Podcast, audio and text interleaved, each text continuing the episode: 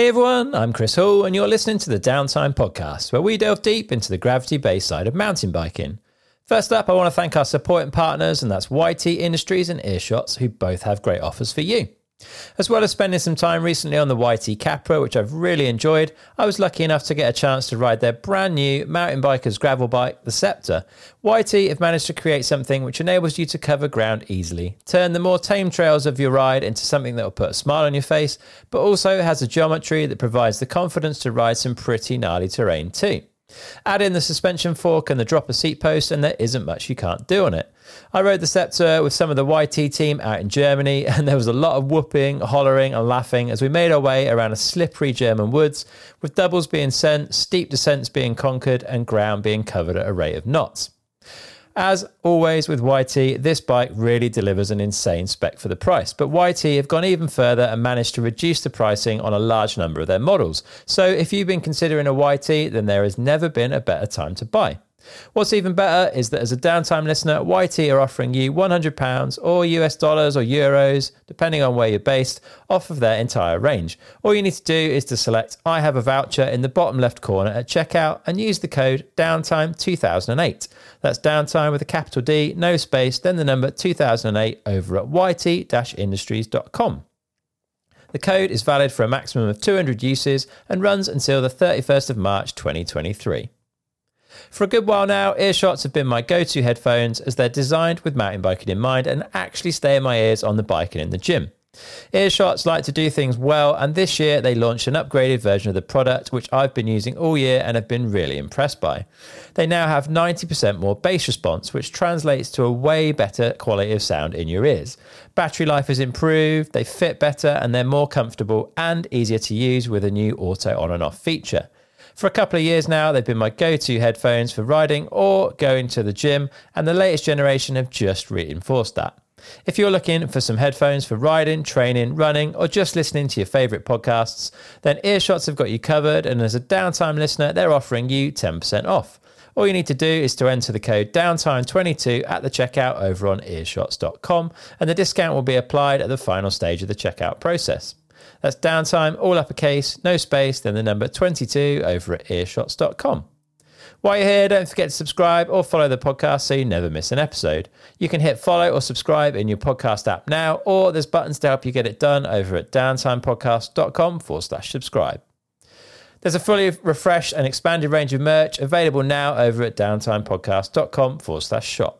It's all super high quality, ethically sourced, and delivered without any single use plastics. All the merch sales go directly to helping keep the podcast going, so a massive thank you to anyone who's already bought something. Christmas is getting closer, and a subscription to Downtime EP is the perfect gift for the mountain biker in your life, or something pretty awesome to put on your very own Christmas list. EP takes the podcast into a printed format with writing and imagery from some of mountain biking's most talented creators. Put together by the wonderful team over at Misspent Summers, you can guarantee that EP is a very nice thing to have and hold. Head over to downtimepodcast.com forward slash EP to get your subscription now. All the links you need for all of this stuff are in the show notes for this episode over on downtimepodcast.com. You can also get in touch and give us a follow on Instagram and Facebook by heading to at Downtime Podcast. All right, today I'm joined by the rapidly rising star in downhill and freeride, Jess Blewett. Believe it or not, Jess hasn't been riding for very long, but is already a World Cup podium contender and the first woman to ride the infamous Red Bull Hardline. We sat down to hear her story so far. Hear how Jess discovered downhill and why she shifted focus from skiing to mountain biking. We chat about Jess's experiences at Red Bull Formation and, of course, at this year's Hardline. Jess shares her thoughts on her two World Cup racing seasons and takes us through the huge list of injuries that she sustained in that horrible snowshoe crash in 2021, and also how she approached recovering from that and getting back on form. Jess is definitely an incredible talent and one to watch for the future. So, without further ado, here's Jess Blewett. Jess Blewett, welcome to the Downtime Podcast. How's things with you? I'm good, thank you. Yeah, thank you for having me, and um, yeah, just enjoying a bit of time back home. Nice, yeah, it's a pleasure pleasure to have you on. I'm looking forward to finding out a bit more about you. Before we get stuck in, where whereabouts in New Zealand did you grow up? Uh, so I actually I'm not originally from Queenstown, so I currently live in Queenstown now, and I've been there for like around six years. But. I used to live in Mount Maunganui, so actually by the beach, um, all into my water sports. Uh, I used to ski race back then, so I'd like commute back and forth um, down to Queenstown for the winter. And then my whole family moved to Queenstown uh, for ski racing. And then I ended up stopping the ski racing and started mountain biking. So, yeah, can't really complain in the best spot for it. Sweet. How did you get into ski racing then? If you grew up on the beach, kind of thing.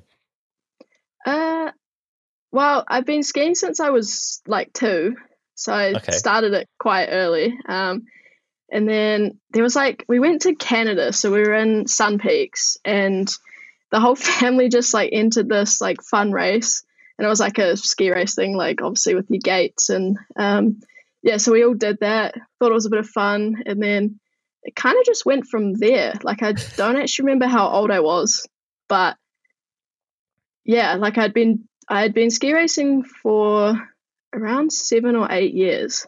Uh huh. So a long time, and then yeah, kind of just stopped in t- 2018. What what kind of level did you get to with the ski racing? Then it must have been pretty serious for the whole family to move down to Queenstown. I think just at that point we really enjoyed it. And so it was also hard like going back and forth between schools. So that was kind of the biggest reason was do we want to keep doing that um, or do we want to move like full time to queenstown? So it was kind of a mix of those two things. And then i mean i was still in primary school at the uh-huh. time we were like about to move. And then yeah that was kind of it. But I wasn't like come my elite year is kind of what it would be. So yeah, I kind of decided it wasn't for me. I was like, I don't really see myself going anywhere with it.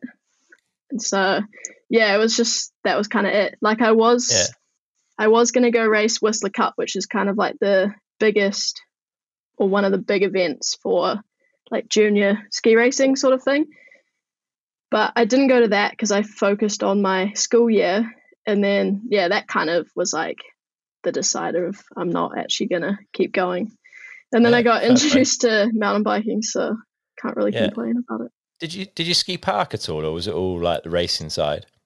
Uh, so I actually when I stopped ski like ski racing, I did a year of park over at Cardrona, uh-huh. and I mean I really enjoyed it, but Mm, not quite for me. Like, just, I think at that point I was just like, I just want to have some fun. Like, I just want to go ski and do whatever I feel like doing. So I stopped doing that.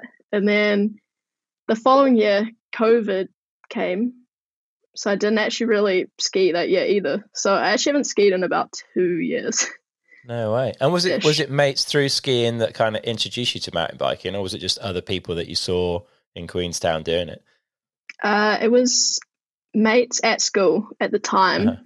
So like everyone at school, like of my mates, were all into mountain biking or they skied.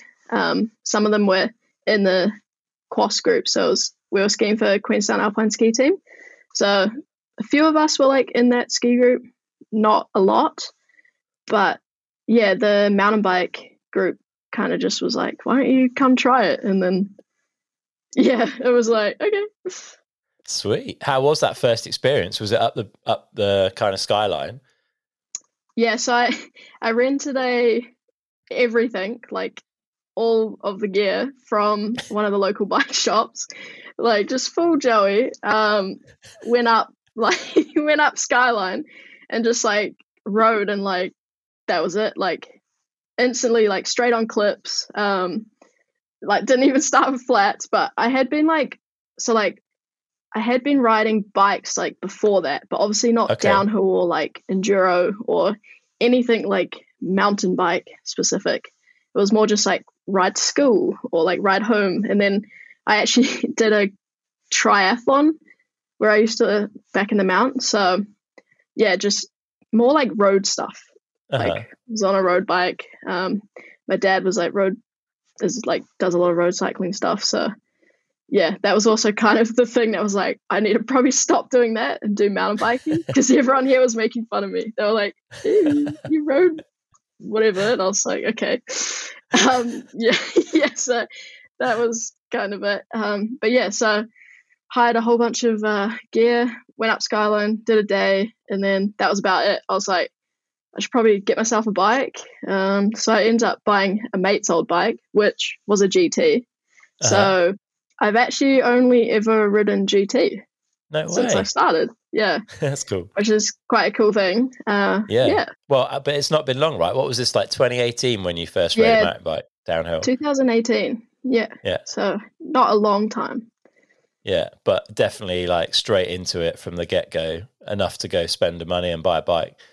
Yeah, pretty much. And then, yeah, I mean, that whole kind of like first year, I was like riding with all the boys.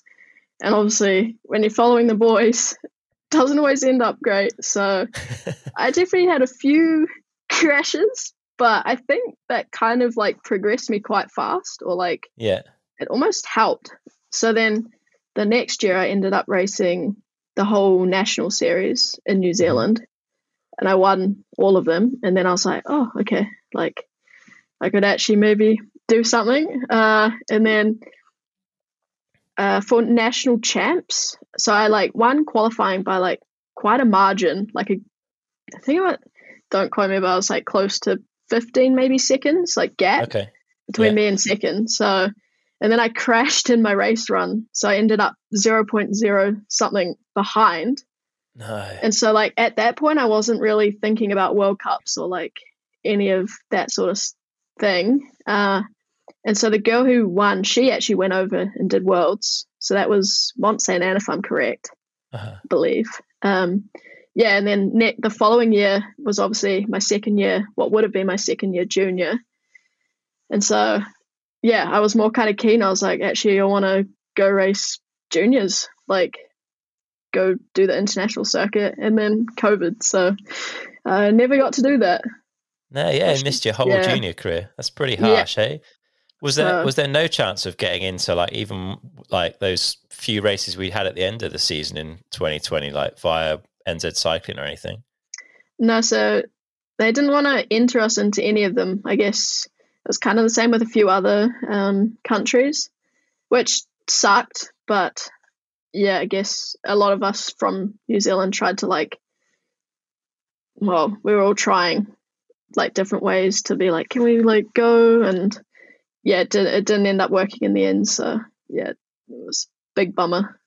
Yeah, that's uh, pretty tricky, but I guess like a lot of people are in the same boat, I suppose, if uh, if they were of that age at that particular time. But coming into like 2021, I guess things really started to get going for you.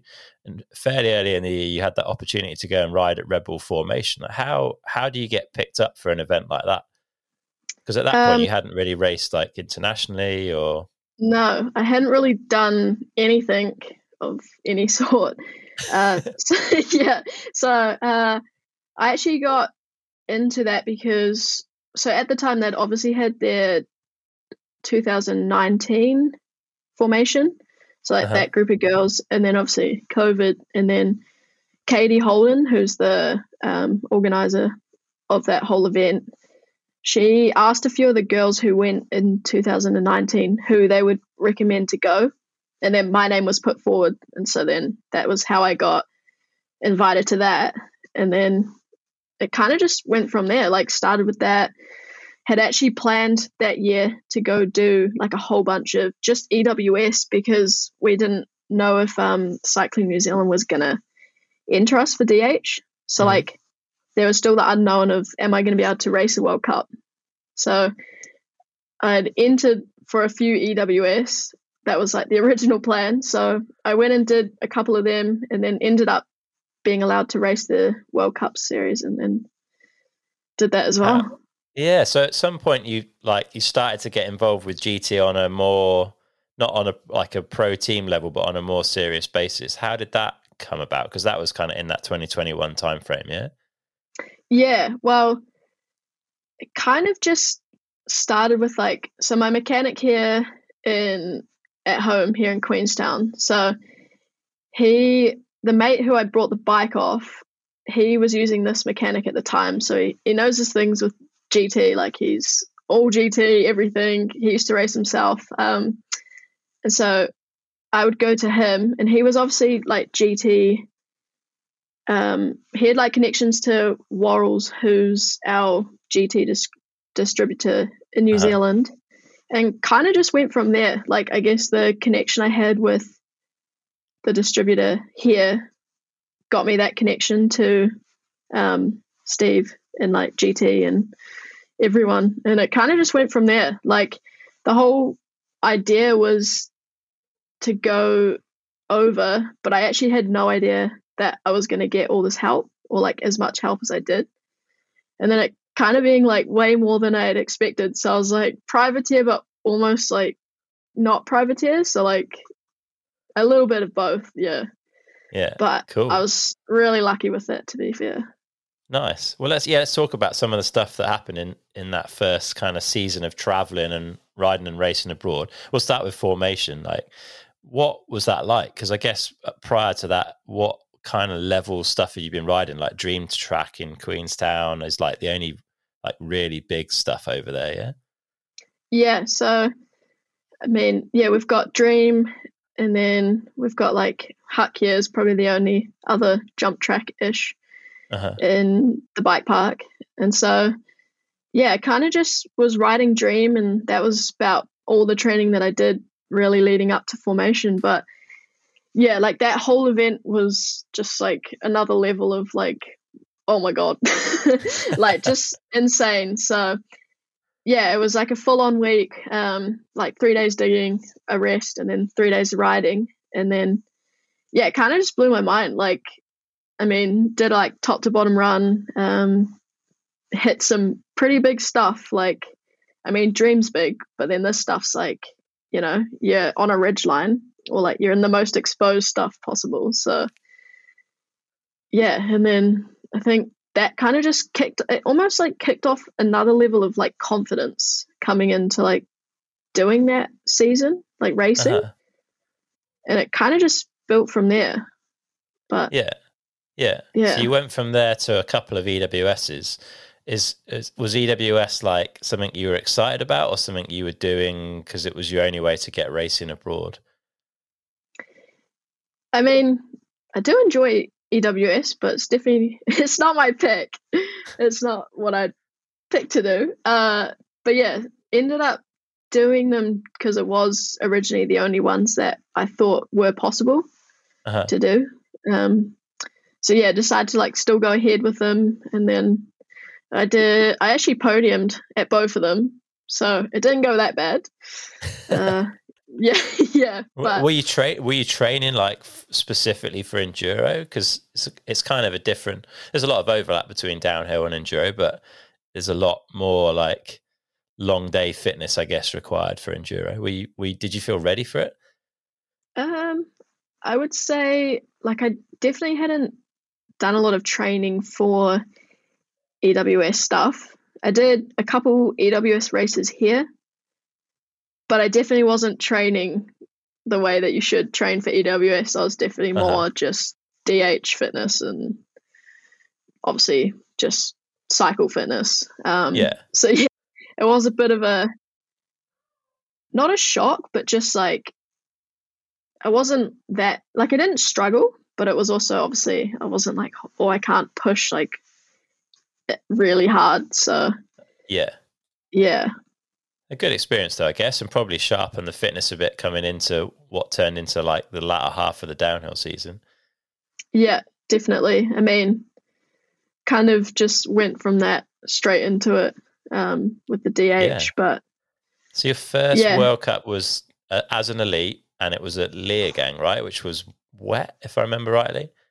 Yeah, it, it was really wet. Yeah, same as how it was this year and the year before. So, yeah. what do you remember um, from that experience then? First time lining up at, at a World Cup around all these people that you've kind of seen on Red Bull TV, I guess, over the years. Yeah, it's a, a pretty unreal feeling. I mean, I was, yeah, I had no idea what I was doing. Uh, just kind of was like, we're just gonna go with it. Uh, obviously, GT was helping me, so that kind of was a bit easier. Um, knew like people from NZ, uh, and that kind of helped the situation. But yeah, it was so. I want to say it was a little bit intimidating. Yeah, just like yeah, like even just practice, I was like, oh my god, like, am I in the way of people? Like, yeah, yeah. So that was an experience, like the first one, just to like get into the groove and like see what goes on, and then obviously come race day, uh, a qualifying day. Sorry, um, yeah, like just ate it on one of these like little wooden step down things, like not a jump, but just like a you had to like hop off something, and because it, it, was so slippery, well, I just went over the front, and then that was about it. So I, I think I ended up seventeenth or something. Okay. But my first, I remember looking, and I was looking at my first like splits, and it was like seventh, eleventh, or something like that. Okay. So I was like, okay, like maybe I can actually do this. So yeah, um, yeah, that was kind of the fuel, I guess, for like, okay, like I can do this if I stay on my bike. Yeah, it took a bit of confidence from it, sort of thing. Yeah, that was kind of yeah. the way it went. Yeah, and then I yeah. can't remember. Don't remember what race was after that. Was it Les Gets next? Yeah, I which she didn't. So. Which she had a DNF at, I think. Yeah. Or did? Yeah. Or did you not qualify? I can't remember. No, I didn't finish that one. I okay. had a.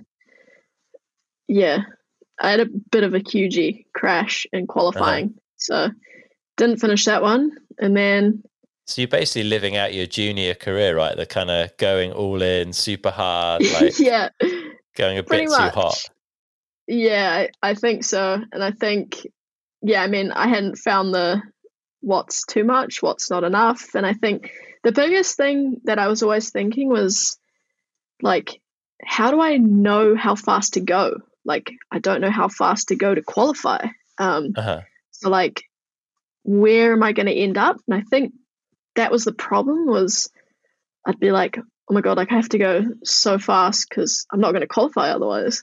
And so yeah, you kind of just it doesn't work. Just who were you, were you, who were you riding with in practice? Were you on your own, or were you like tagging on to some of the other ladies? Uh, I was on my own for most of it and then uh, Ethan, who was in juniors, kind of I would just like have a bit of a like chat to him and like speak to him about stuff on track. But yeah, I was kind of just cruising by myself at that point. and then uh-huh. a few of the NZ boys in juniors, I'd like catch up to them. Like, yeah, I wasn't really following anyone at that stage to like, yeah, yeah, so find the pace kind of thing. Yeah. yeah, just the hard way. yeah, fair enough. But it started to started to come together a bit in uh, in Maribor, right? You took an eighth place there. That must have started yeah. to feel like you were getting your head around it a bit. Yeah, that one was quite a good feeling. Um, I actually felt really good on that track. It was kind of just like everything was like ticking. I was like, I feel good. Uh, qualified seventh, and then race day was, I ended up eighth. And I remember there was this one section and I unclipped a foot. And like for quite a while, it was like a kind of a traverse. And I just remember being like, I've lost so much time here. Like, there goes like a second. like, this is not good. Uh, yeah, and, and then obviously got to the bottom and I was back by like however many seconds it was, one or two seconds. But I had lost a second and I think yeah. I was up. I was up.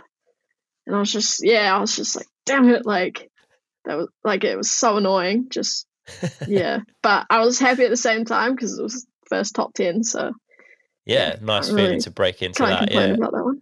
Yeah. Yeah. And then you followed it up at World Champs in Val di Sole, which is a gnarly track for anyone to get to grips with. What was it like that first time there and the added pressure of it being World Champs? Yeah, well, a few of my mates here were like, "Oh, you're you're not gonna like Val di Like it's so gnarly. Like it's the scariest track. Like." And I was like, "Oh, she'll be fine." uh, so I remember like getting there, and I was like, "This is like I really I like the look of this track, but at the same time I was like, this is hella scary. so yeah, kind of when I started like getting up to speed, it kind of I was quite happy with it.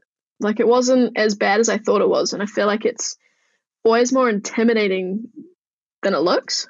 Yeah. You kind of get in the groove and yeah. So that was also another really good week that just went my way. Yeah. So yeah, another another eighth place. What what do you feel you'd kind of started to learn at this point? Because you, you've gone from those like either hugies in in qualies or yeah. practice or not qualifying, and then suddenly you're putting in top ten at world champs on probably the gnarliest track on the circuit. Like what what had started to click for you? I think just almost like not a routine, but like a little bit of a routine of what I was doing, like leading up to qualifying or leading up to race day.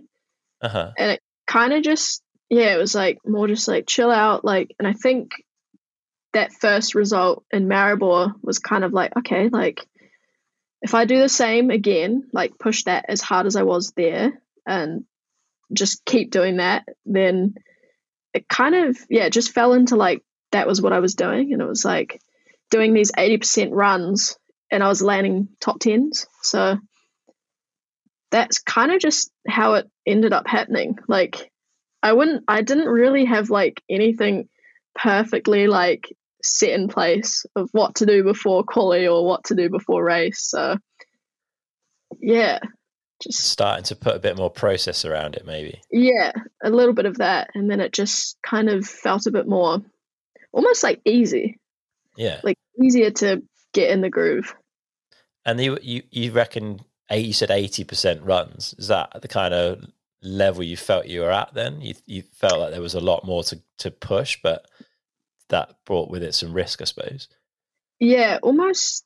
It was more like if I do 80, then I'm not going to blow myself out or I'm not going to just like overcook myself and then be like holding on for like dear life when you come into the end. So, yeah, it was like finding that level of like how much was enough to push and still qualify and then push yeah. and get a top 10 rather than just yeah, crashing, blowing so out. It wasn't yeah, wasn't necessarily about crashing the bike, but it was about preserving your body all the way down the track so that you could ride with a level of confidence maybe.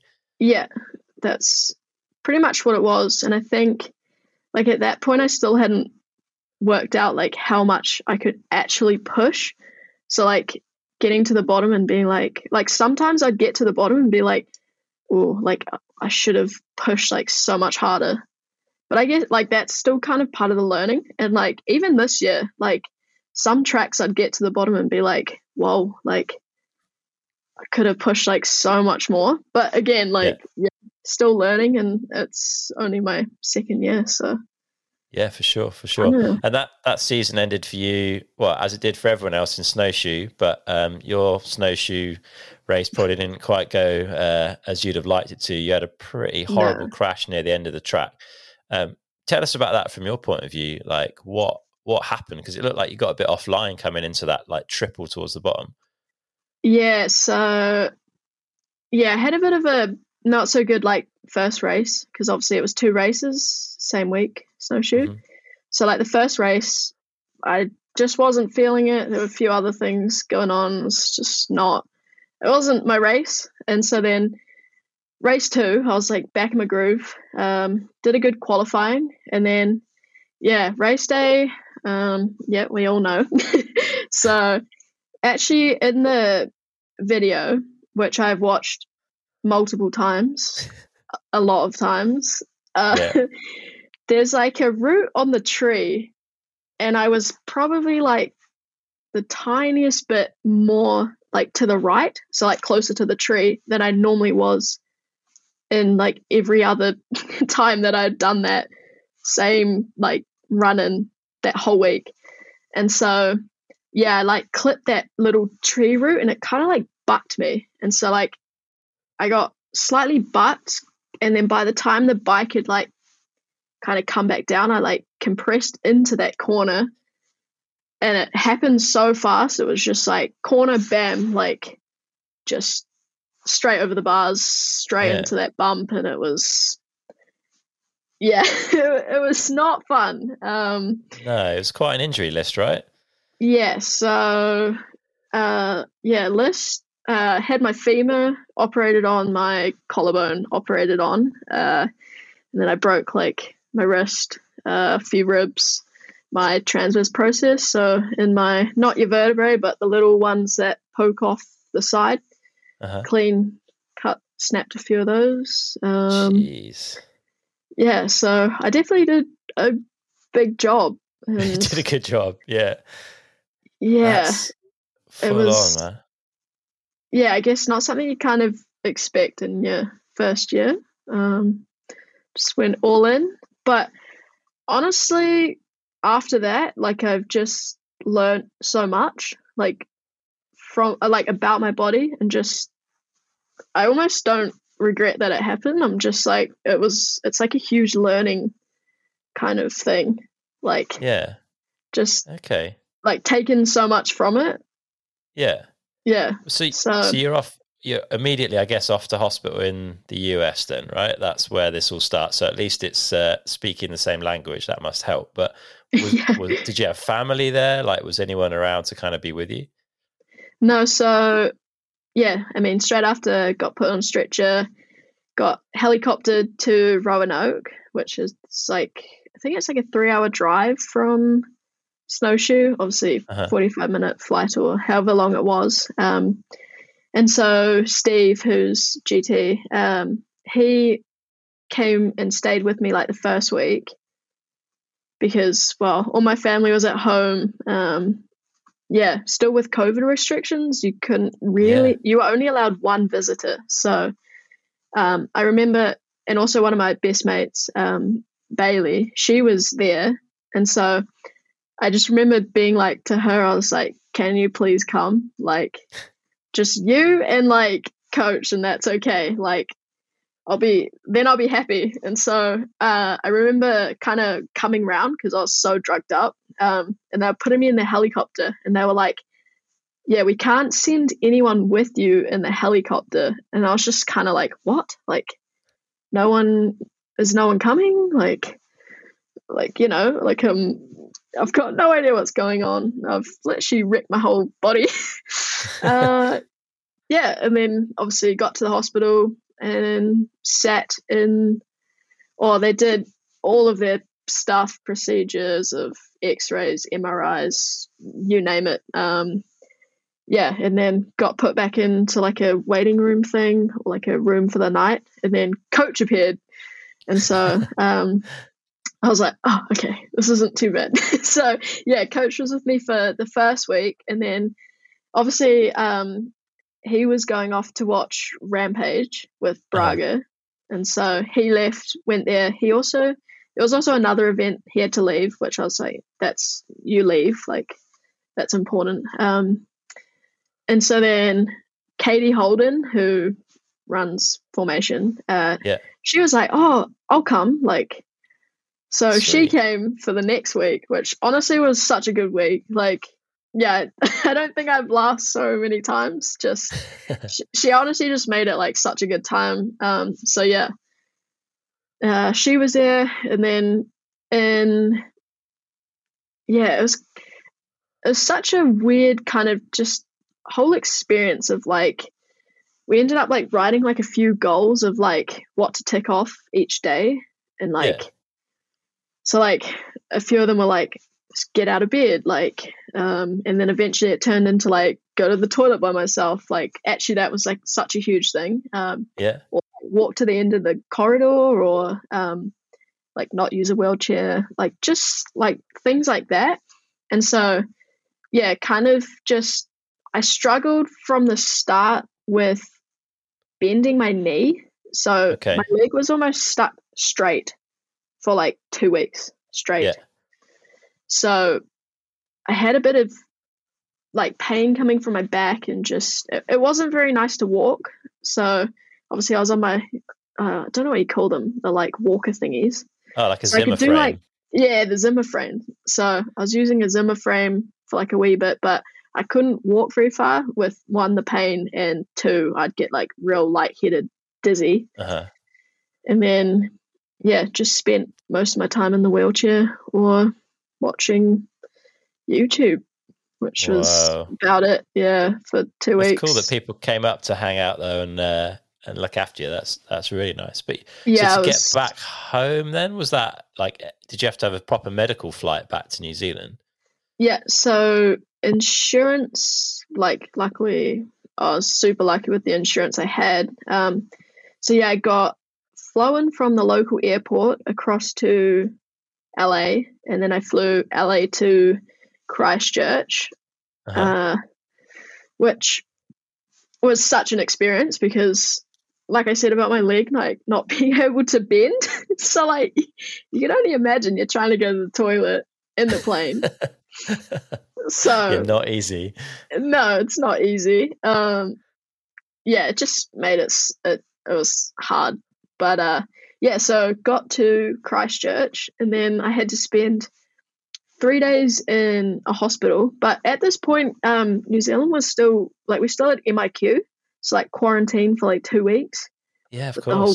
COVID situation. So yeah, I did like three days in hospital at quarantine, like um, I guess standard. Yeah, And then I was like, I can't do any more days like just staring at a wall. Like I really got to go outside or something. Um, so yeah, I got to see my mum. Thankfully, she she was allowed in with like full Uh-huh. PPE gear, no and way. then I wasn't allowed to see my dad yet, even though they were staying in the same place in the same hotel, like you know, together.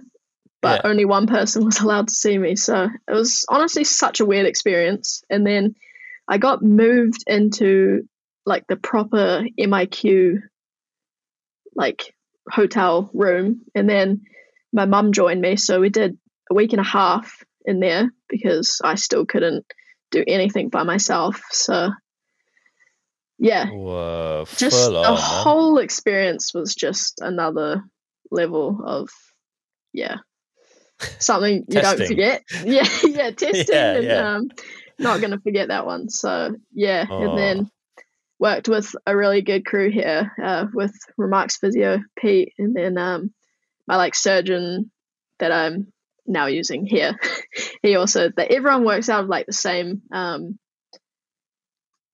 building so Yeah. everyone was in communication and it was yeah just straight into rehab pretty much That's cool. What? Yeah. What was that recovery process like then? What kind of stuff were you having to do? so the first few weeks i was physio like almost every day with yeah so i was working with remarks physio really closely. So um yeah they were they're unreal. Um he's unreal. Pete the whole team um yeah so like a whole week of that um kind of just like it went from obviously crutches like wheelchair crutches one crutch then no crutch like with a little bit of a limp and then got into like doing some gym work stuff so i think that was at like around two months Uh huh. ish. Yeah. And so, yeah, kind of from there, it just all went really fast. Like three months, I was back on a bike, like literally riding Skyline, like on the trail bike, obviously going slow.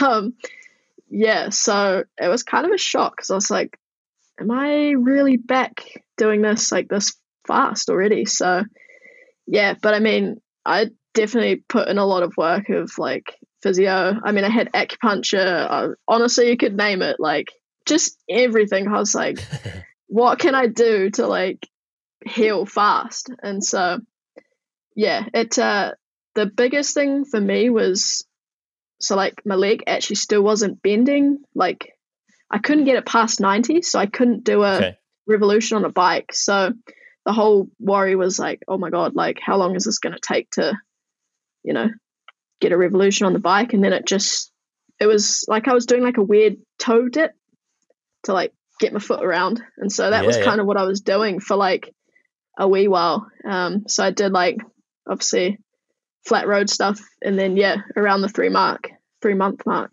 got up Skyline with Sweet. my physio. So he actually came up with me because he rides himself. so Awesome. um, yeah, which is so like it's honestly the best thing, and just yeah, three months did that, and then was he five able to hold you back? Were you kind of getting carried away? Because like when you get back on Uh, a bike after a big injury, it's like goes one or two ways. You're either really kind of hesitant, or you're so excited to be back on a bike that you kind of maybe go a bit too hard.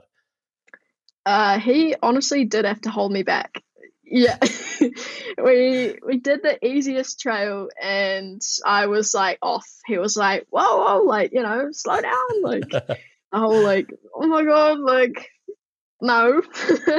so yeah, I think from the moment I got back like onto a trail, it was just like, oh, like there was nothing like mentally stopping me from like going fast again or like Yeah. yeah, I mean, I was already doing little jumps that I was not supposed to be doing, or it was like too much. Well, not too much for me, but definitely Pete was like, you should probably not leave your wheels on the ground for now. So, That's amazing. So do you, Um, do you didn't feel phased by it mentally then? It doesn't because I mean, like you say, it's a huge crash, right? But you seem to get straight back to it. yeah, like I think the biggest thing in my mind at that point was just like, if I land on it, like this is gonna hurt, like, like a lot. Like it wasn't even like I've literally just had the worst crash ever. I like nothing was yeah it was, it was so weird because I was fully expecting to be like you know so timid and like Yeah. not want to ride for like a while and I think a few people definitely thought that as well but yeah it just it came back so fast like just straight back into it and then I did my Amazing. first so obviously national champs is kind of what I was aiming for. I was like, I need to do. Well, actually, physio was like, we need to do a race, but like a big race, Mhm. so that I could, you know, kind of get back into that race mode before I actually went overseas. And so, yeah, just literally rocked up to physio, and he goes, "So we're gonna talk about national champs," and I was like, "What about it?" Like, not thinking that I'm gonna race it, and he's like, "Yeah, we're gonna race it," and I was like, "Okay, all right." So, yeah, ended up um, I raced that and I won it, and it was kind of just like, what's happening? Like, yeah, just like I had no expectations whatsoever. It was just like, I mean, I thought I was gonna come last. To be honest, I was yeah, I definitely felt slow. Like I Uh-huh. wasn't feeling how I was. Like I just felt really stiff and like not scared, but just I was definitely riding really stiff and like just my riding style was really off. And so I was like, I'm not going fast. Like there's no way I'm gonna win at all. So yeah, just in my mind, I was like, just do it, even though I knew I would be disappointed if I didn't. So yeah, and then it went really well. So Yeah. I was yeah pretty stoked. But what was that? That would have been that's like late February, is it? Your national champs. Yeah, so yeah, it was like on the five month mark since Yeah. snowshoe. So Impressive. Which Were you is having still- any? Sorry, go on. oh, I was just gonna say it was still quite um early in what a recovery phase was for that kind of Yeah. injury.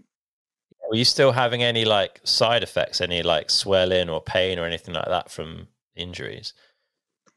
Uh, so collarbone and wrist and my ribs were all sweet. Uh, I had like a few, or my back was just super tight from obviously those ones that I broke, and so that kind of disappeared probably like not long after my wrist and collarbone. Like those things were quite quick to be normal Yeah. or fine.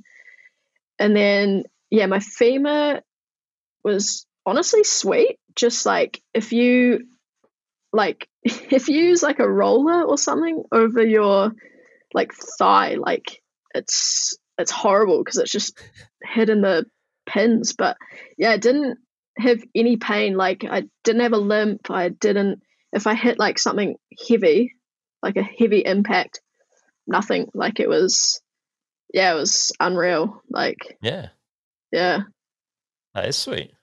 Good stuff. So, So, you've, take, you've yeah. taken the Nationals win then, it's five months after. And um, coming into that year as well, like GT sort of stepped up their support and brought you into like the factory program. Is that right? yeah. So they actually offered me something way back in Les Gets. So Okay. at that point, I hadn't even proven what I could do at Uh-huh. all. So yeah, to me, I was like, whoa, like this is pretty insane to be like in this position. So yeah, obviously then got put into linked into the factory team and then that was about it away from there.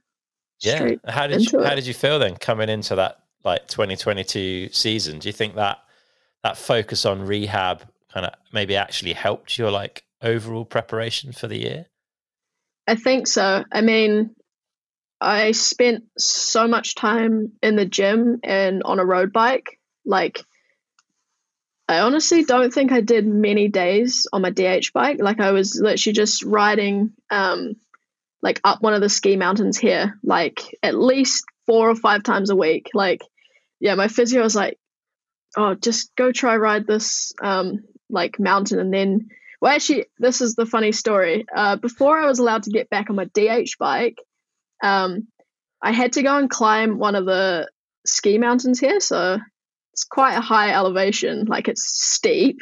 Yeah. And so he was like, You have to go climb that first, then you can go on your DH bike. So literally went and did it that afternoon. and then it was, yeah. So anyway, that one, um, I was literally just climbing that. Like my whole kind of training was literally doing that, like really long distance stuff, like intervals, like you name it, just everything. But I just put so much time into like fitness and like strength and like making sure that everything was like good or that I was at a next level of nowhere near what I was like last year. So yeah, I was definitely way fitter and stronger than I was. So yeah, Yeah. I was in in a good place and obviously the limited amount of time I did on my DH bike had no effect. So yeah, it was it was quite good. And then I actually the other biggest thing was I was already lactose intolerant, but I actually became full gluten intolerant after my accident. So um, yeah, cut gluten out almost completely, and yeah, it was kind of insane how that's kind of affected me, like now, like in such a positive way. So yeah, that almost had like a huge effect on how I was like performing and just everything. So Did it change yeah. your like your like how energetic you feel? Did it change your like energy levels?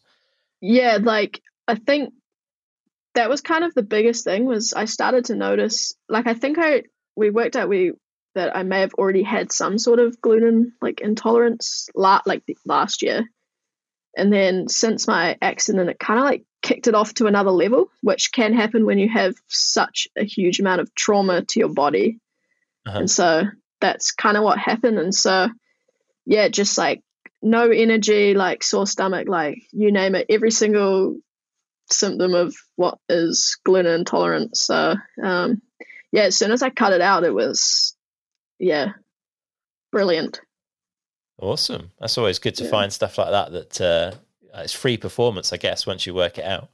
yeah and i, I know a few other people that are, have also figured that one out too so yeah it seems to be quite common these days of Yeah, it does definitely. gluten And then thing. you had uh, you had COVID just before heading out for the season, though. Did that have much of an impact for you? It's never ideal timing, is it? Yeah. Uh, so my brother had had it, and then a few of my, well, pretty much the whole mountain bike community at that point had almost had it.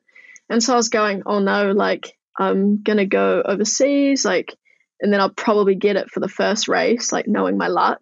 And then, yeah, I got it like a week and a half before I was flying out.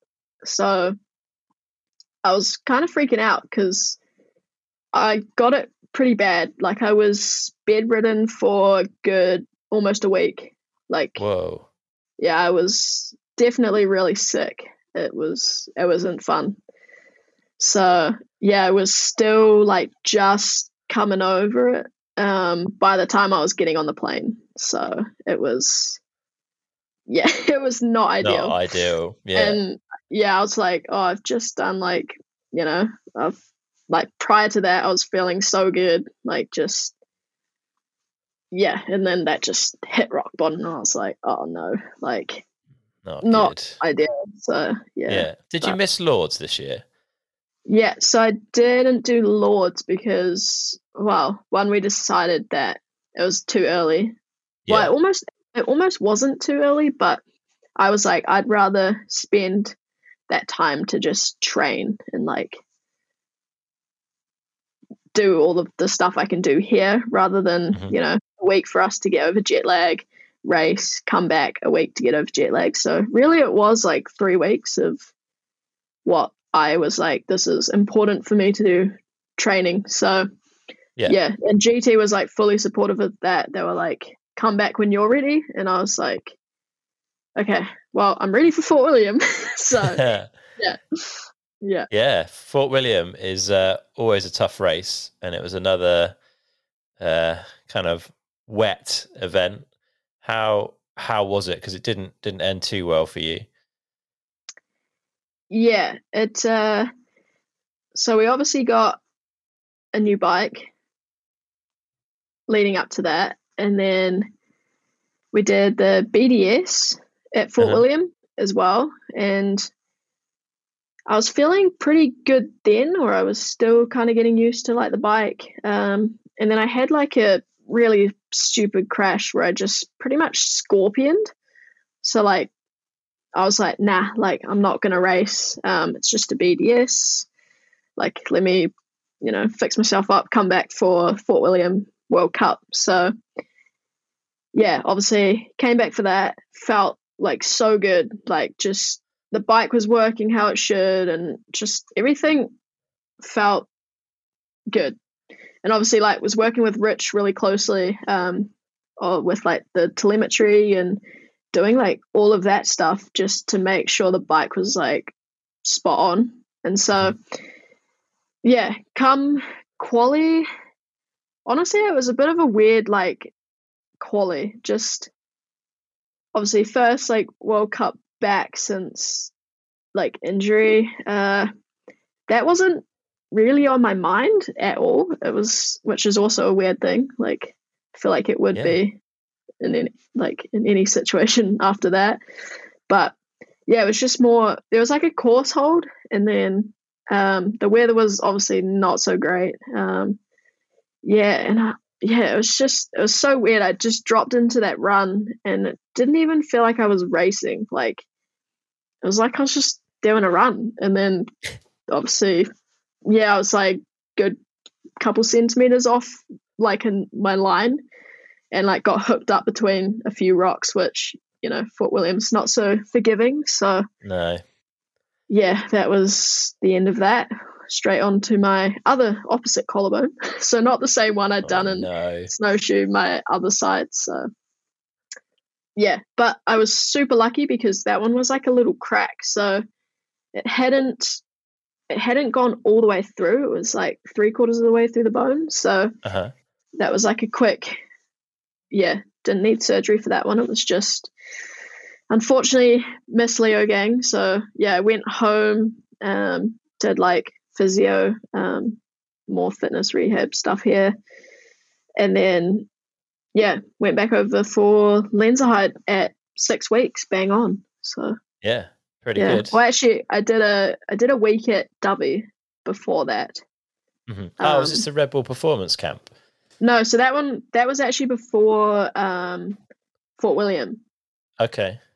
Yeah, and so yeah, there was we had that before Fort William, which was yeah, that was another really good kind of well actually so I had like a choice between Fort William, uh sorry, not Fort William formation. Um either formation or to do the Red Bull camp. And so Mhm. yeah, I was definitely tossing for a really long time on uh, what to do, and then ended up going with um, obviously the performance camp, I was like, need to dial in my racing. So yeah, we'll go do that. We'll miss formation this year and then go back to it following year. yeah, cool. How so, was that um, performance camp then? What sort of stuff went on? Yeah, so it was pretty chill actually. It was actually just a good week, like just riding with everyone. Um, and then they had like timed lap set up, so uh-huh. you could do like timed runs, um, almost like race runs. And so yeah, it was just kind of like doing set up on your bike and like that's uh, like stuff. Um, nice. Yeah, and they had like physio, um, like a little gym set up. Just yeah, it was just a really good setup with like a really good couple days. So Wicked. yeah, was lucky yeah, enough came, to um, attend that one. Nice, and you came back into Lenzerheide with a top ten. That must have felt good to kind of get a solid result under your belt after hard end to the 21 season and a rough start to 2022. Yeah, it was uh, definitely a nice feeling to finish that one. And I mean, yeah, I, I came into that one with just let's just finish. Like it doesn't matter what result I get, just just finish. And so, um, yeah, did that, and that was kind of just a like, yes, I've done it, but also, oh, that's not where I want to be. So I was happy and disappointed, which yeah, I mean, I was, I was just being really, I actually honestly was being harsh on myself. I uh-huh. was expecting a like a lot more, not for that race, but just myself, I was like, I want a lot more than just a top 10. So you you're quite critical of your own performances. Sounds like you beat yourself up a bit over stuff. I wouldn't say that, but I definitely, yeah, yeah. I mean, I definitely expect more. Um, yeah, don't, yeah, yeah, yeah. How, so how do you how do you yeah how do you deal with that then? How do you take that like solid result, but disappointing to you, and turn it around within a week because it was back to back to Vallnord, and then mm-hmm. just you know you're standing on the podium in fourth place a week later. Like how how did you work through that in your own head? I guess to get from a disappointing result to I would guess something you're a lot happier with. I think just going from like Lenzerheide, like in the end, I just like accepted like I was like, come on, like I've just come back from like an injury and a big injury. Um, you know, like I've got a top 10, like that's still pretty impressive. So, like, yeah. just be happy. And so, yeah, I was just like, you know what, like, yeah, I've done that. So, it was just the stepping stone, I think, to like getting back into the flow again. And so, yeah, I mean, came into Andorra and I was just like, this is this is a track for me.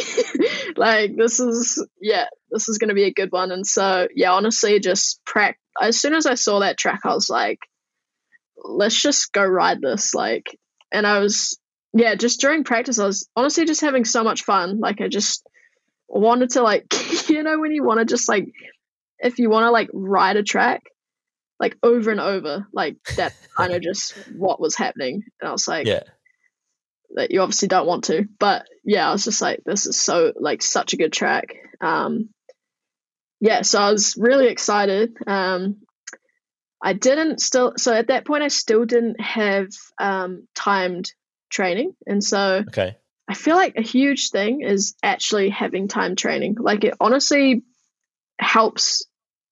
Like it honestly does help. Like in so many ways. Um, mm-hmm yeah, so I didn't have time training. So I chucked on a GoPro, um, did like a GoPro run, like looked at my time. Um, obviously, then the timed training runs came out. And so I was like, yeah, I'm going to have a look. And my time was really good on my GoPro. And I was like, GoPro's not accurate, but I'm I'm up there. And so yeah, I'm gonna take yeah. I was, yeah. I was like, I'll take that. And so yeah, it just came into qualifying, did like a run I was really happy with. Like almost the same thing again. Like I was still doing my like 80% thing of like like yeah, and I feel like that's just such a huge thing that you learn over time is like mm-hmm. like all these girls like Pom Pom, Cami, um, you know, they all know how much they can push in a race run. and I feel like I'm still learning to like find that until I can Yeah. like constantly do it. And so, yeah, I mean, I was still doing like my 80% run. So, yeah. And then I qualified sixth. And so I was like, okay, like, let's just go. Like, we're just to go for it. And so, yeah, I honestly just did step it up a bit more. And uh, yeah, ended up fourth. So I was pretty damn happy with that. Yeah. Yeah. It was Awesome work. it was a really good week. So everything just Nice. worked. Like everything kind of just ticked off the whole way Yeah. through. So just Sweet. And you, like that Yeah. that sort of I guess whatever you found there, you managed to find it again on various tracks throughout the season as well. It wasn't just that that Vallnord track suited you well. So you took a fourth place at Mont St. Anne and another fourth at Val di Sole, all like pretty different tracks, I guess. Like looking back on that now, your first like full season on the factory team, how do you feel about like that that that season, that set of performances, like looking back on it at the end of the year? I'm pretty happy with the season. Yeah, I feel like it still hasn't like fully hit that. You know, I got a couple fourths, another more top tens. Like, yeah, it's kind of one of those ones where like I went in with the hope of wanting to get on the podium, and then it like has happened, and then you're just kind of like, well, did that like actually happen? So, yeah, I'm I'm super stoked, and yeah, I mean, honestly, I was just made so much easier with like the team and like Rich just working like really closely with Rich and Cam. So like, it was just a dream team, and it just worked really well. So honestly, just gotta thank those guys because they also helped me get here. So um, yeah, it was. I'm super happy, and uh, yeah, I mean, still ex- wanted more, which is pretty Yeah, normal. yeah. But um, yeah, and I think the biggest thing, like looking back at it, was like those three tracks were like the longest tracks of them all, and I think the one I'm most proud of is definitely Val di Sole, just because I know there was a few people who were saying that I was only good at like flow jump tracks. Yeah. And so to do well on well at Val di Sole, the roughest, gnarliest, hardest track, longest one of the longest tracks as well, Yeah. was kind of just like a I actually can also do well on a track like this. So yeah, it was it was such a good feeling to do well there. And then I was bought 0.6 off third, and that was like a kick in the guts. I was like, damn it. so um yeah, yeah, we, we ended the season on a high. So yeah, Yeah. it was bloody good. Yeah. Yeah. Awesome work. Were there were there certain things that you like you feel that you've learned throughout the season that you can take into next year or any like specific things you want to change for next season? Um, I think like for myself, I'm still just like learning what routine before quali and race like works for me. Like even just coming down to like what warm up you're doing, like Mhm. what stuff to be doing in your warm up. Um, yeah, like still just figuring like all the little small things out. Um, and even like my approach to like practice and like timed training, like time training, I never did like a full run. So like Okay. yeah, kind of just a few things here and there of like what I'm looking for to change or Yeah. kind of do things too for next season. But obviously, yeah, got to step up to the next level of fitness, strength, you name it, the whole lot. So Oh, there's yeah, always Yeah. work to be done, huh? yeah, exactly. There's never no work to be done. So yeah, yeah, And, and uh, alongside the racing, free ride is clearly also like a big part of your focus, your passion, your skill set. Um, and you had the opportunity to be the first woman to ride at Red Bull Hardline this year. How did that opportunity come about? And was it was that an easy decision for you once that offer was there?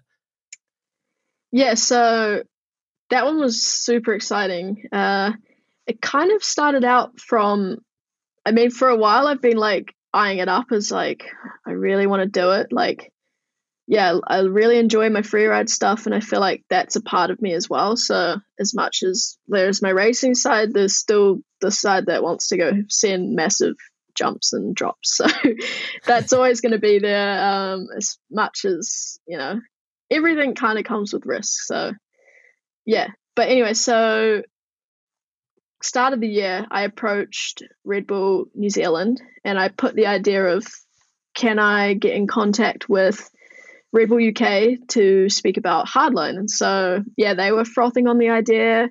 Then Red Bull UK was frothing on the idea. So, yeah, kind of went from that, just like emails. Uh, and then obviously went to Dovey and spoke to Dan and Gee about it. Mm-hmm. And it kind of just more helped when I was riding with Dan, like Dan seeing how I could ride, like helped quite a bit. Like, uh-huh. obviously, he builds the jumps and like all of that stuff. So, yeah, I think it was a matter of like, can she, will she be able to ride it? And so that was like a big thing. Um, was him being like, yeah, like you could 100% ride it. Like, I have no doubt. So, yeah, it kind of went from there. Um, basically I'd been told like, yeah, like I think like this is going to happen. So I, I, left it for like a couple months and then I hit up uh, Red Bull UK again and I was like, so like, what's the go? Like, is this going to happen? And then I got the formal invite. And so I was like, sick. this is happening. And so, um, yeah, honestly, I was so happy and so nervous at the same time. yeah. But, um, yeah, it was a really nice feeling to be like, okay, like we've got this opportunity to like build this for the girls. And so that was the whole goal was to just get females into it and um, hopefully like build it from there and we see more girls racing it. I mean, I myself really want to actually race it when uh-huh. I don't wreck myself, but I mean that's part of it. Um, yeah, just stuff happens. And so yeah, that was a that was a really good week actually. Uh, just yeah, all the boys super you know encouraging and just do what you want to do. Uh, no pressure. Um, yeah, so there was no pressure like whatsoever for me to do any of it or okay even race it. So it was actually all up to me. It was I just put out the idea of to Red Bull of like what I was hoping to get out of it, like what I wanted to ride. And so, um, yeah, at first I was just like, I just want to hit some of the features and like go from there. Like there was no pressure for me to race or anything. And then come closer to the time, I was like, I actually want to race this. Like, I think I could race this. And so, yeah, obviously got into the week, um, started ticking off like things like just one by one, and it was all feeling pretty good. Like, yeah, I was still nervous because that yeah. stuff is hella scary, uh, but at the same time, it's so much fun. So, yeah, it was just taking off things one by one. Um, yeah, and then just unfortunately ate it on the step up, and that was about it. How there, much of the track had you got ticked off then? What what of the big features did you manage to get through? Well, so it's probably easier for me to say which ones I hadn't yet done. Okay. So yeah, I hadn't yet done the on off to the two nineties.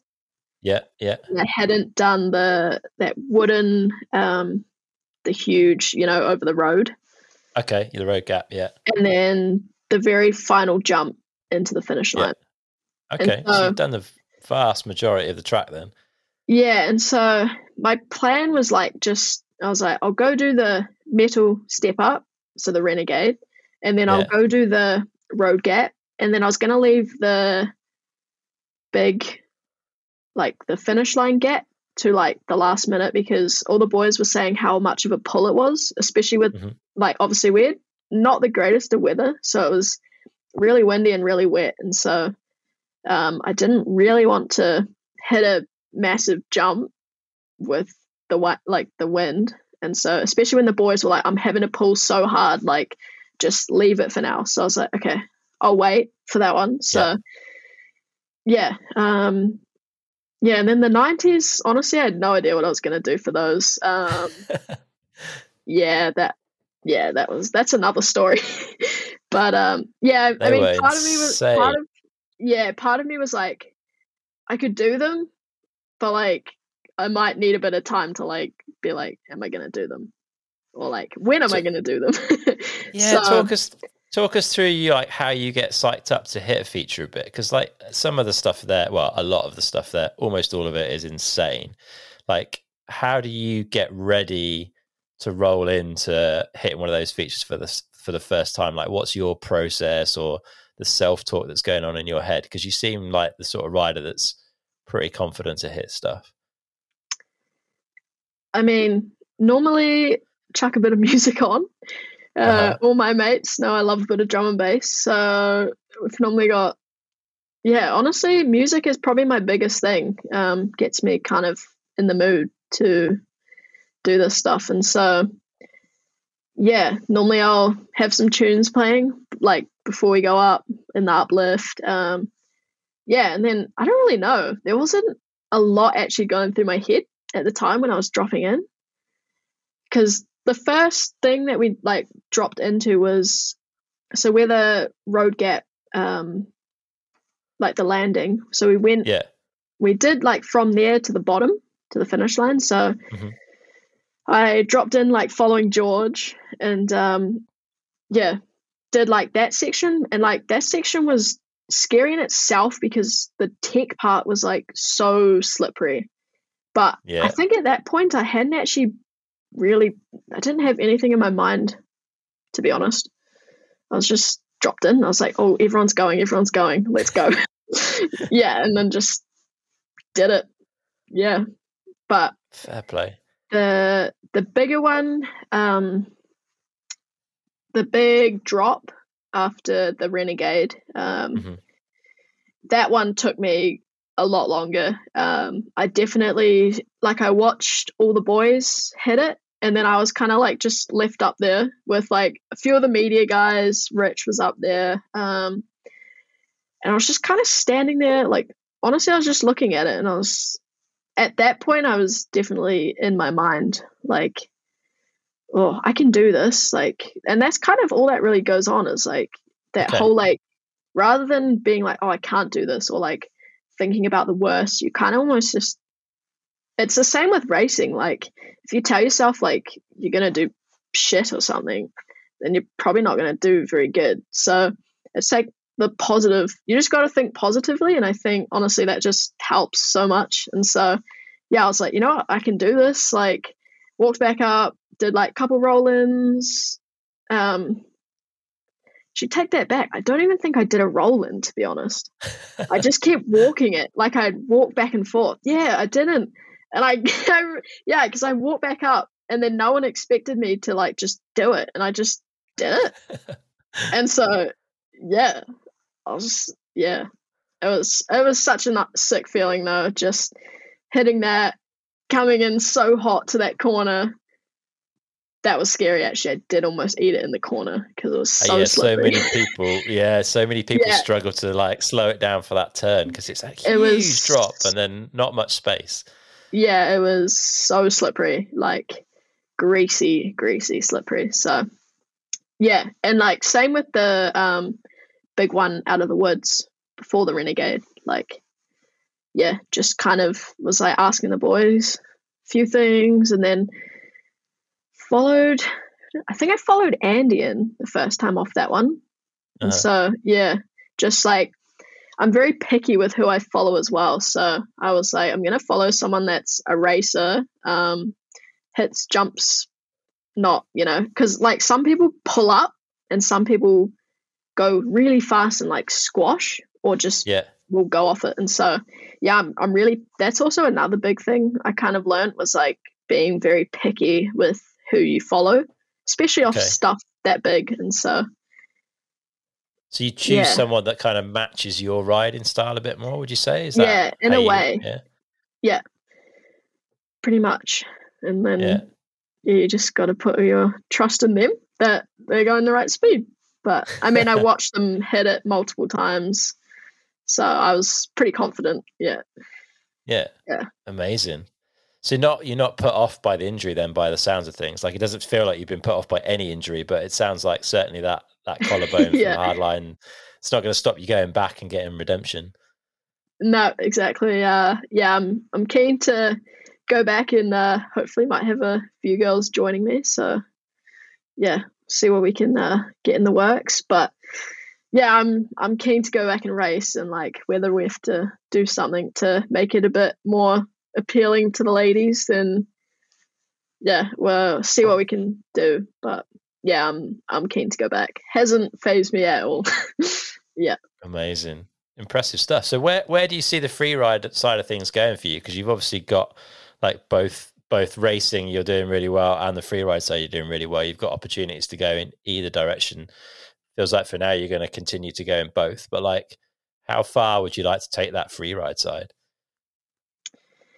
Yeah, it's kind of a tricky one, and I always get asked this question. Um, I feel like, I mean, I've always told myself that I would put my racing first, and I definitely do put my racing first. So I think, like, uh, when the time comes, if I'm, you know, in the running for overall, or I'm, you know, winning a World Cup, or I've won World Champs, um, I think the free ride wouldn't stop, but it's it'll kind of fade. Like there wouldn't be so many events that I would go to, or like Mhm. necessarily I'd more weigh up a bit more of the risk kind of thing of like if there was something before the season, like obviously I want to be able to do my full World Cup season, so um, yeah, it's kind of what it weighs down to. But yeah, I mean, the free ride's not going to stop; still going to be there. Um, obviously, we could come to the point where I'm, you know, won a World Cup, and I'll still probably be like, no, I'm doing my free ride stuff. So it could change. We don't know, but um, yeah, I just I enjoy both. So yeah, it's it's a tricky one. Yeah, we'll see. we'll yeah. see. What about what about Rampage? Is that something that's kind of in your sights? Do you think that's uh, yeah, an I- I opportunity in the future potentially? I would also really like to do Rampage if uh, that became an option. Um, it's uh, it's definitely in the works. I think just with the like progression of women at the moment, it's I wouldn't. Yeah, I would say it's highly likely that it could happen. So um, yeah, that's definitely something I'd love to do as well. Um, yeah, just that hard line, just any free ride stuff. Just I'm in. yeah. Lots to Wherever go, right? It's in. cool. Yeah, yeah, yeah. there's so much Uh, so much progress in that like the women's side of both racing and free ride and mountain biking in general at the moment it must be uh, it must be a good time to be a woman in mountain biking It sure is. It's just kind of exploded, and uh, yeah, it's uh, it's really cool to see actually, and just like everything's everyone's like pushing each other, and there's just like such a like huge push for like what can we do as females. So yeah, it's uh, it's going in the right step. So it's it's good to see. exciting times That's what we wanna should see. uh, yeah we should start wrapping up we've got our final four questions so we'll hit those the first of those is if our listeners had 150 pounds which is about 300 new zealand dollars to improve their performance on a bike what would you recommend they go spend it on Ooh, to improve their performance on a bike. Hmm. Maybe parts on your bike, uh-huh but I can that's kind of tricky though because 300 doesn't get you much. No. What days. parts would you switch up? Like, what are your mo- what are the most important bits for you on your bike? Like to feel comfortable or to feel quick? Um, suspension, huh. big one. Uh, Yeah. I think brakes is another one. Yep. Um, yeah, those are probably honestly the two biggest things for me. Yeah. But yeah, 300 bucks. Jeez, what would you even buy? Don't buy you much. You might get uh you might get some suspension setup done for that. Maybe. Don't know. Maybe, yeah, you could get maybe a tune or something. Yeah, that actually could help. Yeah. Um, otherwise, just kit yourself out with some nice bars or grips. yeah, just make Bit it drum and bass. cool. Download some drum and bass. Easy. Yeah, yeah, exactly. Yeah, that's the answer to them all.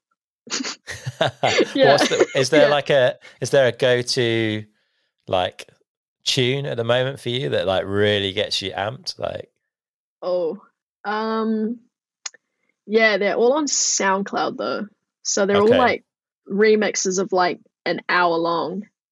okay, So yeah, but I do have like one really good song that I really enjoy listening to on Spotify. Uh, It's Uh-huh. called "Set You Free." Um, it's not it's not really drum and bass. Well, it is, but it isn't. It's just okay, it's not super heavy. Well, actually, Rich can listen to it, so that's a good sign because everyone hates drum and bass. Like, no one wants me to be on this spout like speaker because yeah, it just blows your eardrums off. So, um, yeah, I think if Rich gives it an approval, it's uh, it can't be that heavy. So, it um, must be pretty soft. yeah. Okay, you yeah, have to send me a link and I can uh, I'll stick it in the show I'll, notes or um, something for people. Yeah, yeah. There we go. Nice. All right. Second question: If you could wind back the clock and sit down with yourself, age sixteen, what advice would you give her? Ooh. I think I would honestly just say do do what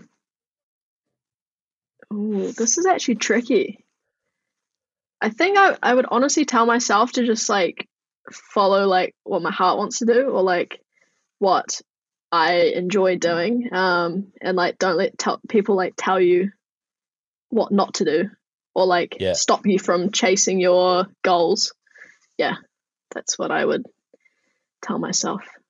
Good advice. Yeah, I like that. All right. Third one: If you could have a coaching session from anyone, past or present, who would it be, and what would you want to learn from them? Ooh, I think Rachel.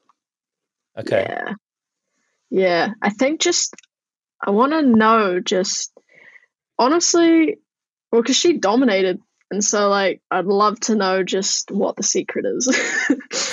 yeah. So um, Rach. Yep. Um, but yeah, You had the chance to ride with Rach at Dovey, right, for the Yeah. performance camp. She was Mhm. there. How was Yeah, that? Did you pick anything up?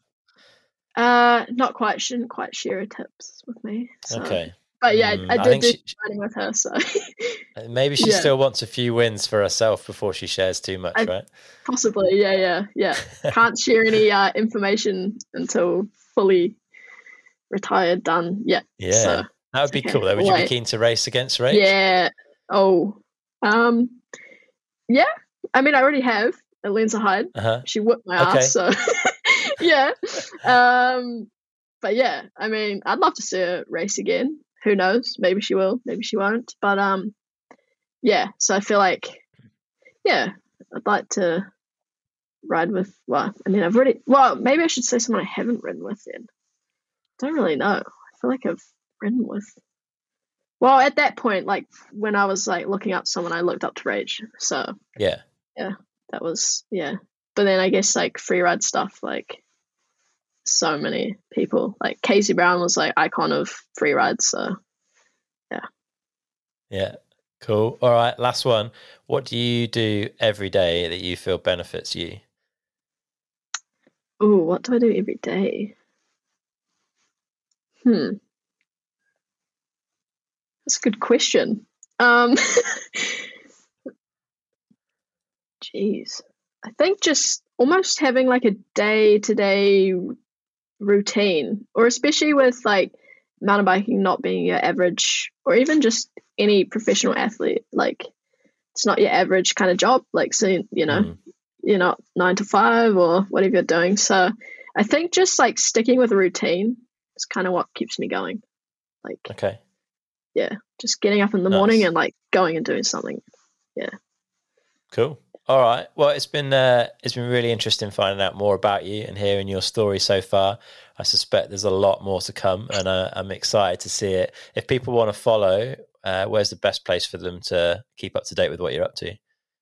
uh instagram so yeah Jess Blewitt underscore You can find me on there Got it. I shall stick a link to that in the show notes and maybe some drum and bass playlists if you've uh, got anything you want to share. Uh, yeah, thanks, Jess. It's been super interesting. It's been ace watching you uh, going so well this season, seeing you hitting hardline, and uh, no doubt plenty more to come. So, yeah, all the best for the future. Thank you. And thank you so much for having me. Nice one. Cheers, Jess. Cheers. Thank you. All right, that's it for this episode with Jess. I really hope you've enjoyed it. A massive thanks to Earshots for supporting this episode. If you want headphones that are the perfect fit for riding, running, or training, or just for listening to your favourite podcast, then look no further than Earshots. As a downtime listener, Earshots are offering you 10% off. All you need to do is to enter the code downtime22 at the checkout over on earshots.com, and the discount will be applied at the final stage of the checkout process. That's downtime, all uppercase, no space, then the number 22 over at earshots.com. Also, thanks to YT. In a world where the price of pretty much everything is going up, YT have worked hard to bring down the pricing of a number of the models in their range. What's more, as a downtime listener, YT are offering you an extra £100 or dollars or euros, depending on where you are, off of their entire range. All you need to do is to select I have a voucher in the bottom left corner at checkout and use the code DOWNTIME2008. That's downtime with a capital D, no space, then the number 2008 over at yt-industries.com. The code is valid for a maximum of 200 uses and runs until the 31st of March 2023. All right, here's a few other links that might be useful to you too. Downtimepodcast.com forward slash subscribe so you don't miss an episode, forward slash shop to support the show by getting yourself some brand new merch, and forward slash EP if you'd like to get your hands on copies of our lovely print project, Downtime EP. As always, spread the word, tell your rider mates, and make sure as many people as possible are listening. That's it for today. We'll have another awesome episode coming really soon. But until next time, get out and ride.